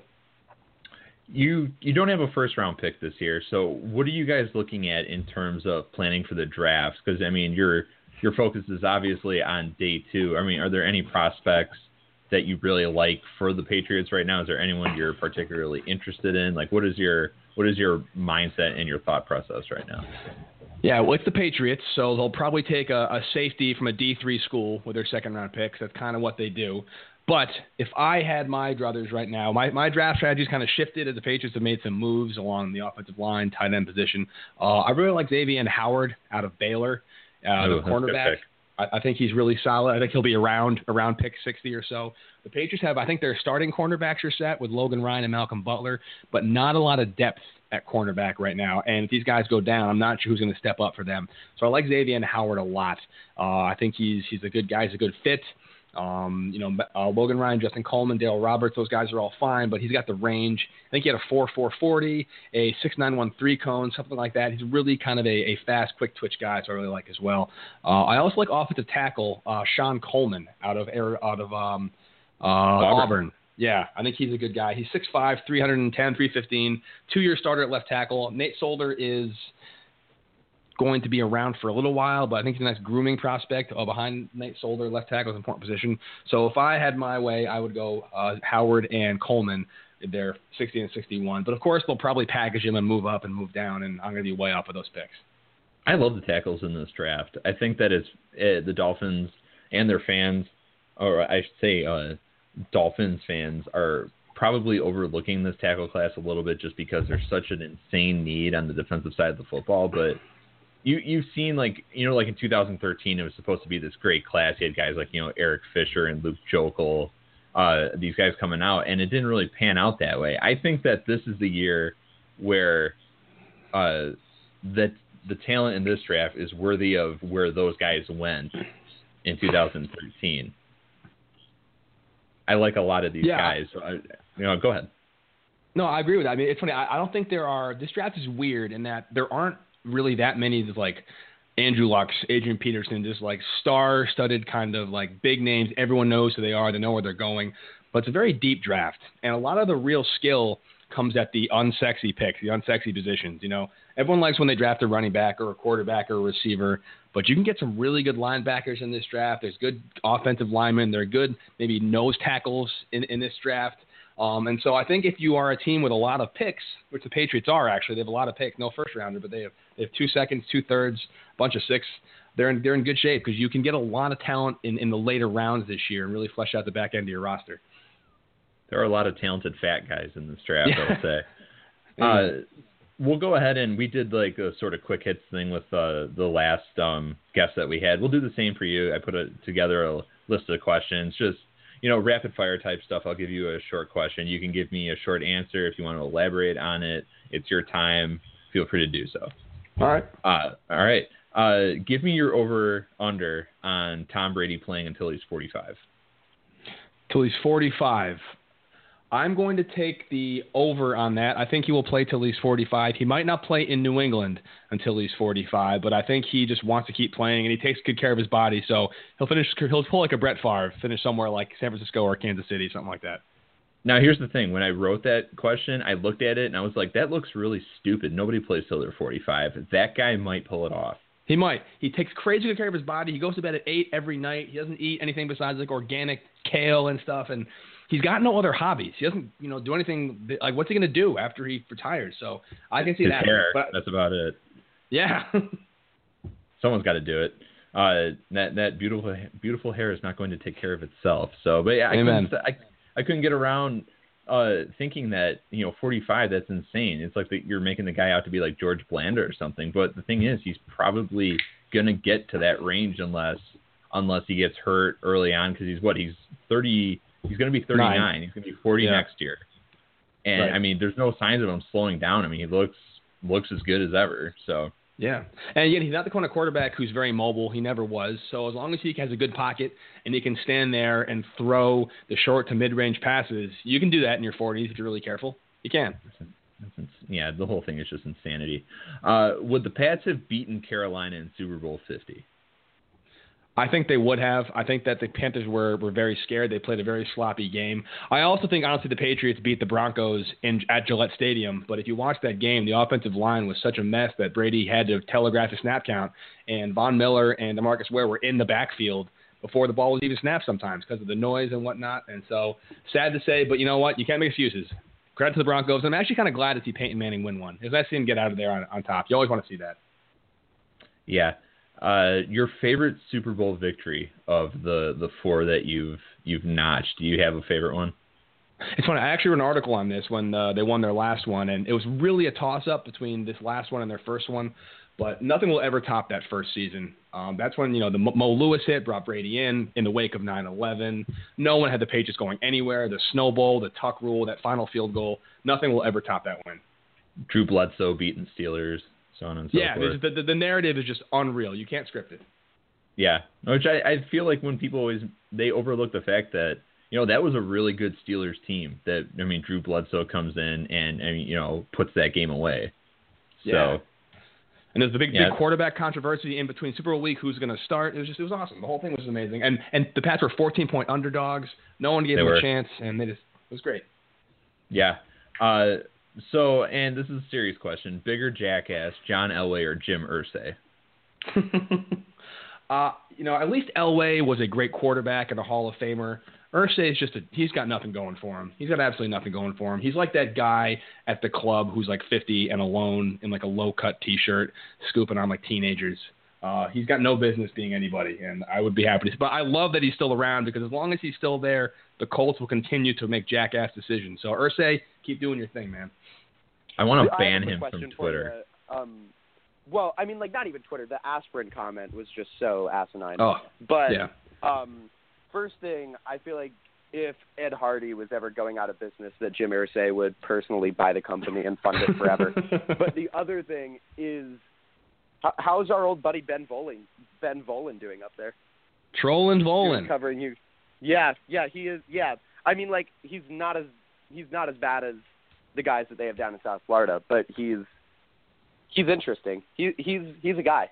I mean, I'll tell you, he his articles get page views. I'll say that. I mean, yeah, that's that's that's what gets you hired in Right. this day and age, as evidenced by the people that the South Florida papers retain. Right. But yeah, he's yeah he's a he's a good reporter. He's a good reporter. I guess.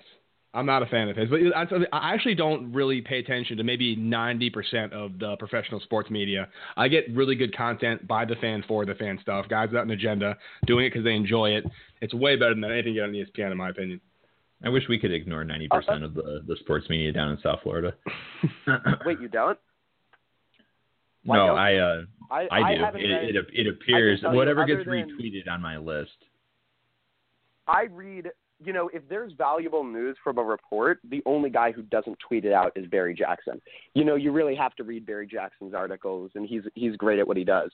And so I read Barry's cover to cover, but other than that, I mean, like they had a guy I forget his name at the Sun Sentinel who like who argued for Derrick Henry with the eighth overall pick. It's Chris Like Perkins. it's Chris. Oh yeah, Chris Perkins. Oh, yeah, he is. He is just absolutely clueless.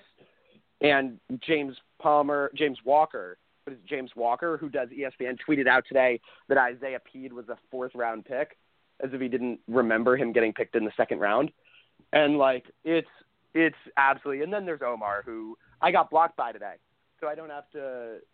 I was following him out of obligation to the other fans because I really like tormenting him, but it's he stopped firing back.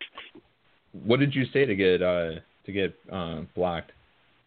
Oh, uh, he said that he has wet dreams about Paxton Lynch getting drafted 13th overall by the Dolphins, and I said Yeah. that Ryan Tannehill should tell him that he's only going to answer questions in his wet dreams anymore. But it's I also um, like to make frequent work of the fact that his one source on the team is Miko Grimes, and that he doesn't like Adam Gase because he didn't have any scoop throughout the entire coaching search. You know, the Sun Yeah. Sentinel published like two articles during that week. Uh, you know, Adam Beasley did a great job. Um, Andrew Abramson did a great job. Armando Salguero always pretty good. But you know, Omar's too busy out at dinner with uh, Brent and Miko. So it's it's an interesting dynamic down there. I mean, can you imagine a player under Bill Belichick having dinner with a beat reporter? No, never do that. Yeah, right. And- So and you know, there's a reason that there's a reason when the Dolphins wanted to tighten up the ship that they made it very clear that they cut Miko and Brent. It's not necessarily just what comes in, not necessarily just what comes in from Miko's mouth to the team, but what comes out of her mouth to reporters. If you um if you're not a fan of Troll and Volin, who are some of the the Boston media guys you do? Like I know that you don't pay attention to a lot of them. I figure you have to. I figure Dan Shaughnessy probably isn't on isn't on your your wish list here. But are there any guys out there where you're like, yeah, I like him? Yeah, uh, I like Mike Reiss a lot for ESPN Boston. Uh, I very Okay. rarely read ESPN, but he's really solid. Uh, I love Jerry Thornton at WEEI.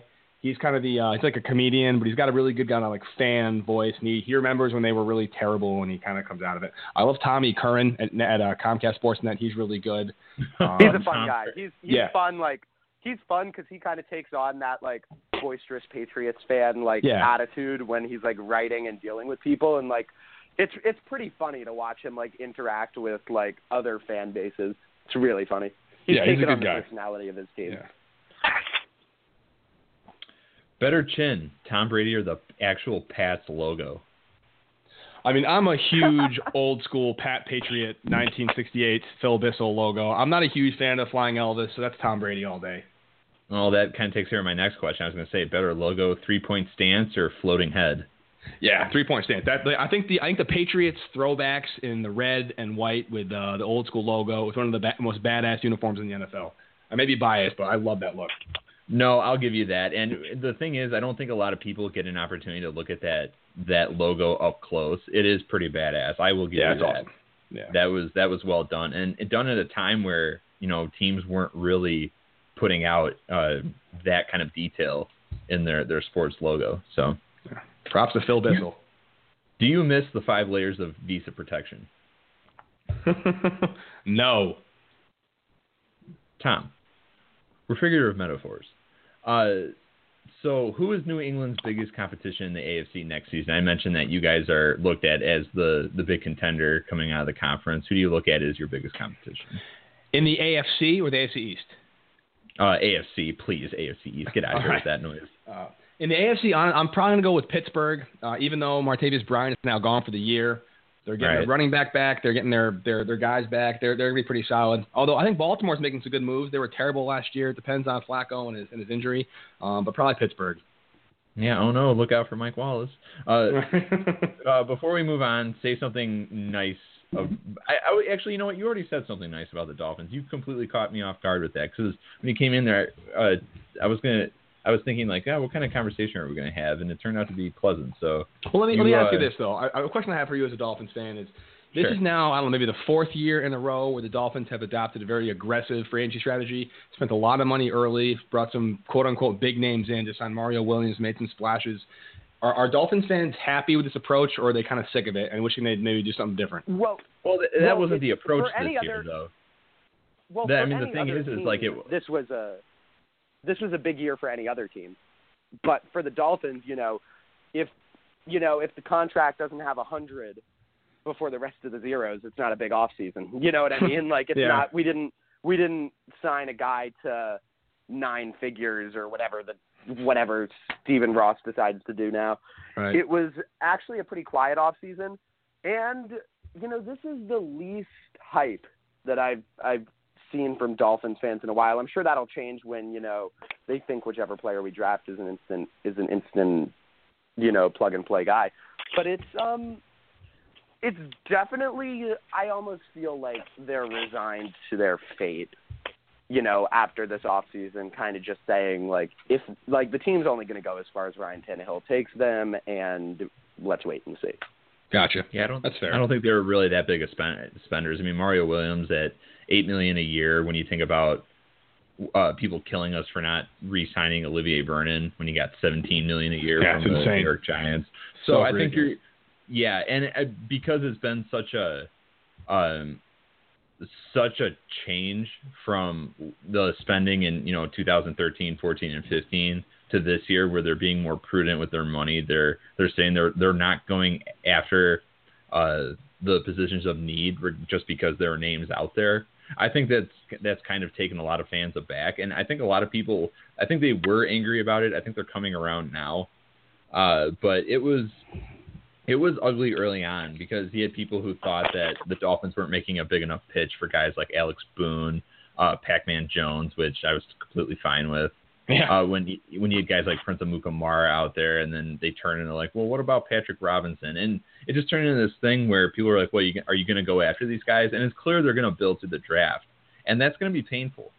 You know, that's not that's not something where you just sail through it while you're winning games and it's it's gravy. It's not a big deal. I mean, you're hoping Right. the offense plays well. The defense is going to be bad, but you're you're hoping that um, things pick up uh, sooner than later. Uh, I only have a couple of questions left. Uh, if and this is something I've wondered. This is a shower thought. If Bill Belichick is Emperor Palpatine and Tom Brady is Darth Vader, does that mean that Tom's kid with Bridget Moynahan is Luke Skywalker? I've never seen Star Wars before, so I, I don't know if I can answer You that question kidding. accurately. No, I've, I've Really? never seen Star Wars. Well, that blew up in my face. Really? I'm sorry. I- oh my god. Yeah, I know it's weird. Like it's it's like a secret shame. It's like I I I've, I've, I can keep up on a conversation because it's such a cultural icon, and there are snippets and highlights. But I've actually never sat down and watched the movies all the way through, and I've never seen. Any, I haven't seen any of the new ones or anything. So I, I got nothing. I think I'm having palpitations right now. Understood. No, understood. All right. So suppose the Patriots make it to Super Bowl 51. Who do you think? Uh, who's their opponent? Out of the NFC, I think Arizona actually is a Super Bowl contender right now. They're missing an edge rusher. They got one in Chandler Jones.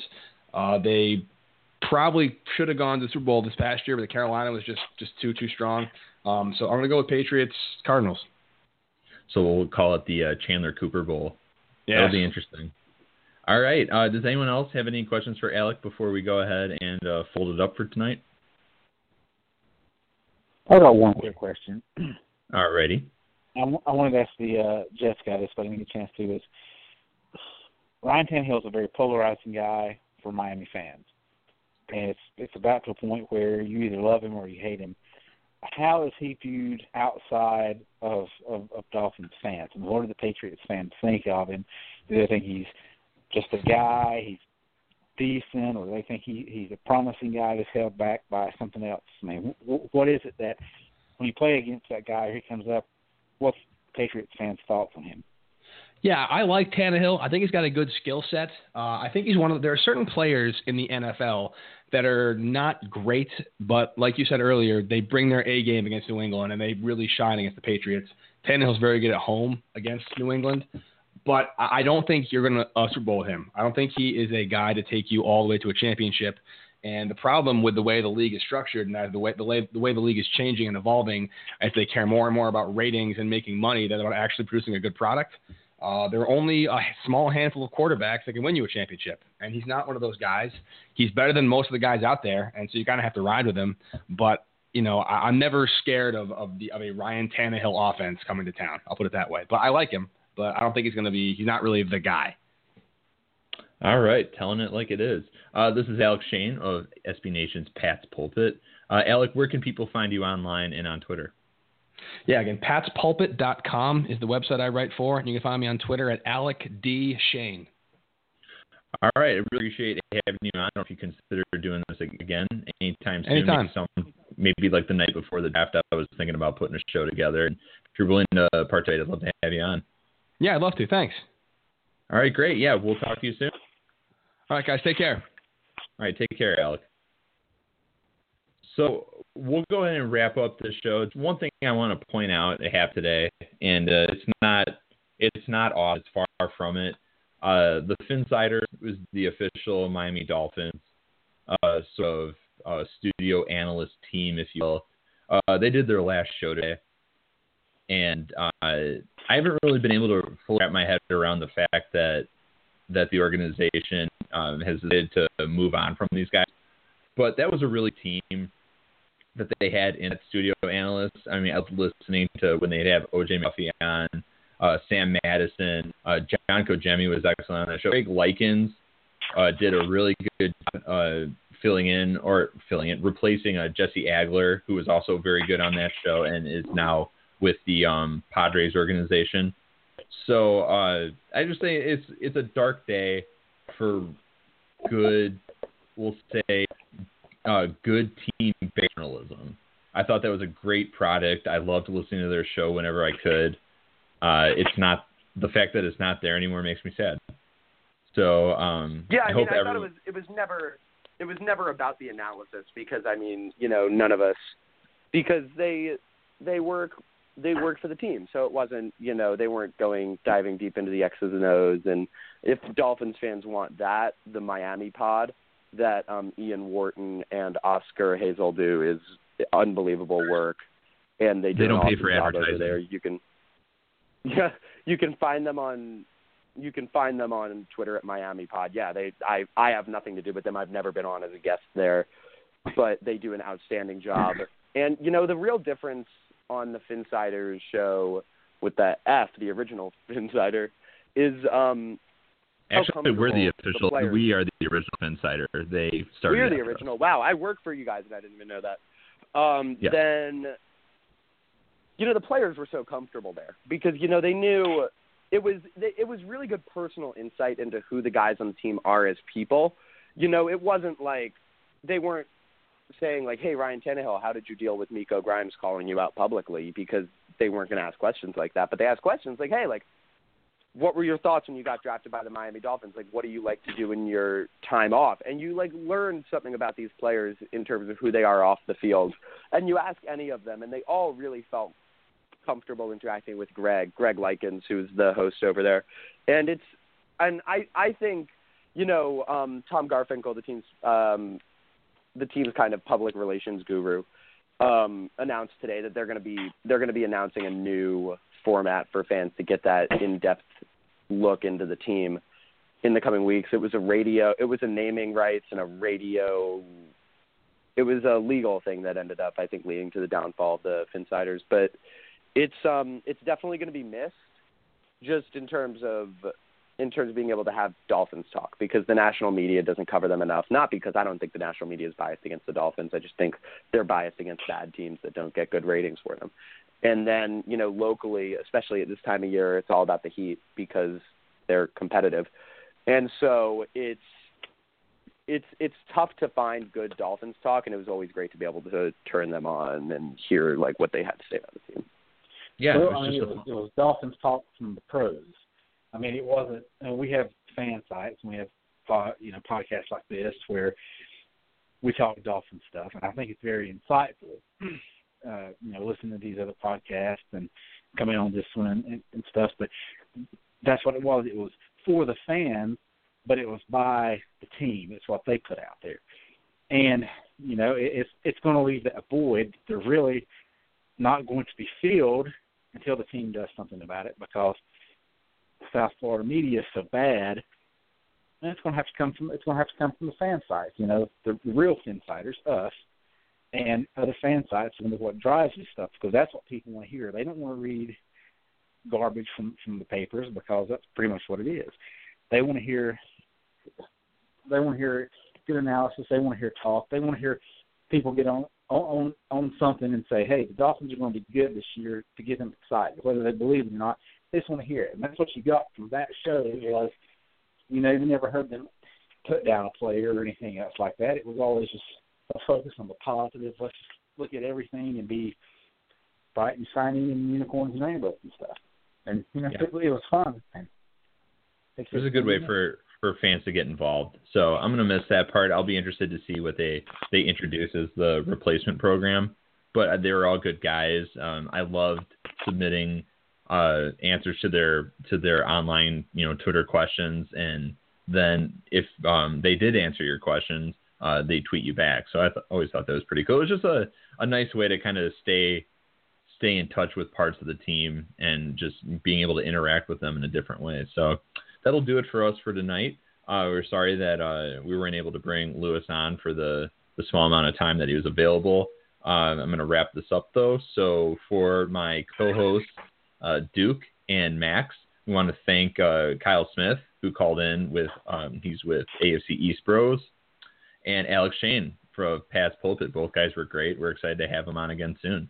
So from everyone here uh, with the Phinsider and Phinsider Radio, good night. We'll talk to you next week.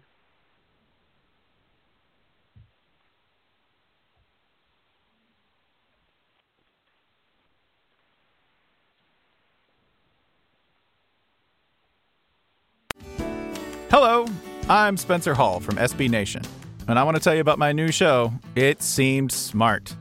It Seems Smart is a show about people doing things that, for some reason or another, seem smart at the time.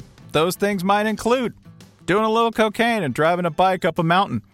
Or, I don't know, maybe racing 100 miles per hour across the country in the middle of the night with no one's permission. Or even stealing a bat from an umpire's room in a Major League Baseball park. Check it out, and if you like it, tell a friend. I'm Spencer Hall. Don't do anything smart.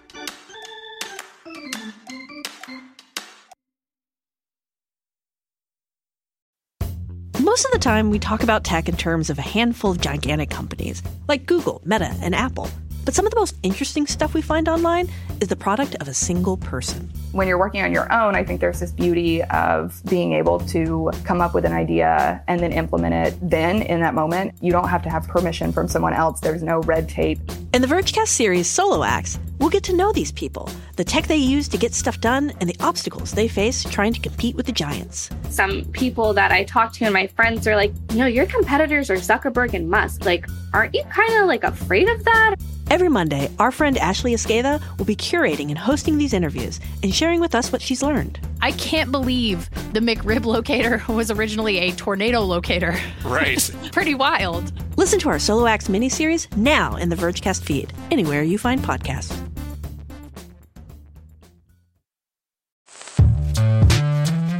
Hello, I'm Nilay Patel, the editor in chief of The Verge and host of Decoder a business podcast where I interview CEOs about big ideas, the problems that come from those ideas, and how they make decisions. It is also surprisingly about org charts. It comes up a lot. We're launching a new limited series that we're calling the Centennial Series, where I talk to CEOs of companies that are over 100 years old, like Xerox, Barnes & Noble, and more. There's no 100 year old company that's without its struggles, and it's been fascinating to talk to these CEOs about which parts of these companies' history are important and which parts they can let go. A little spoiler for you if a company is over 100 years old, there's a lot of drama to talk about. It's been a good time. You can listen to the Centennial series right in the Decoder feed. New episodes of Decoder are out on Tuesday, and the Centennial series is out on Thursdays. Check it out. We think you're really going to like it. You can get it wherever you get your podcasts.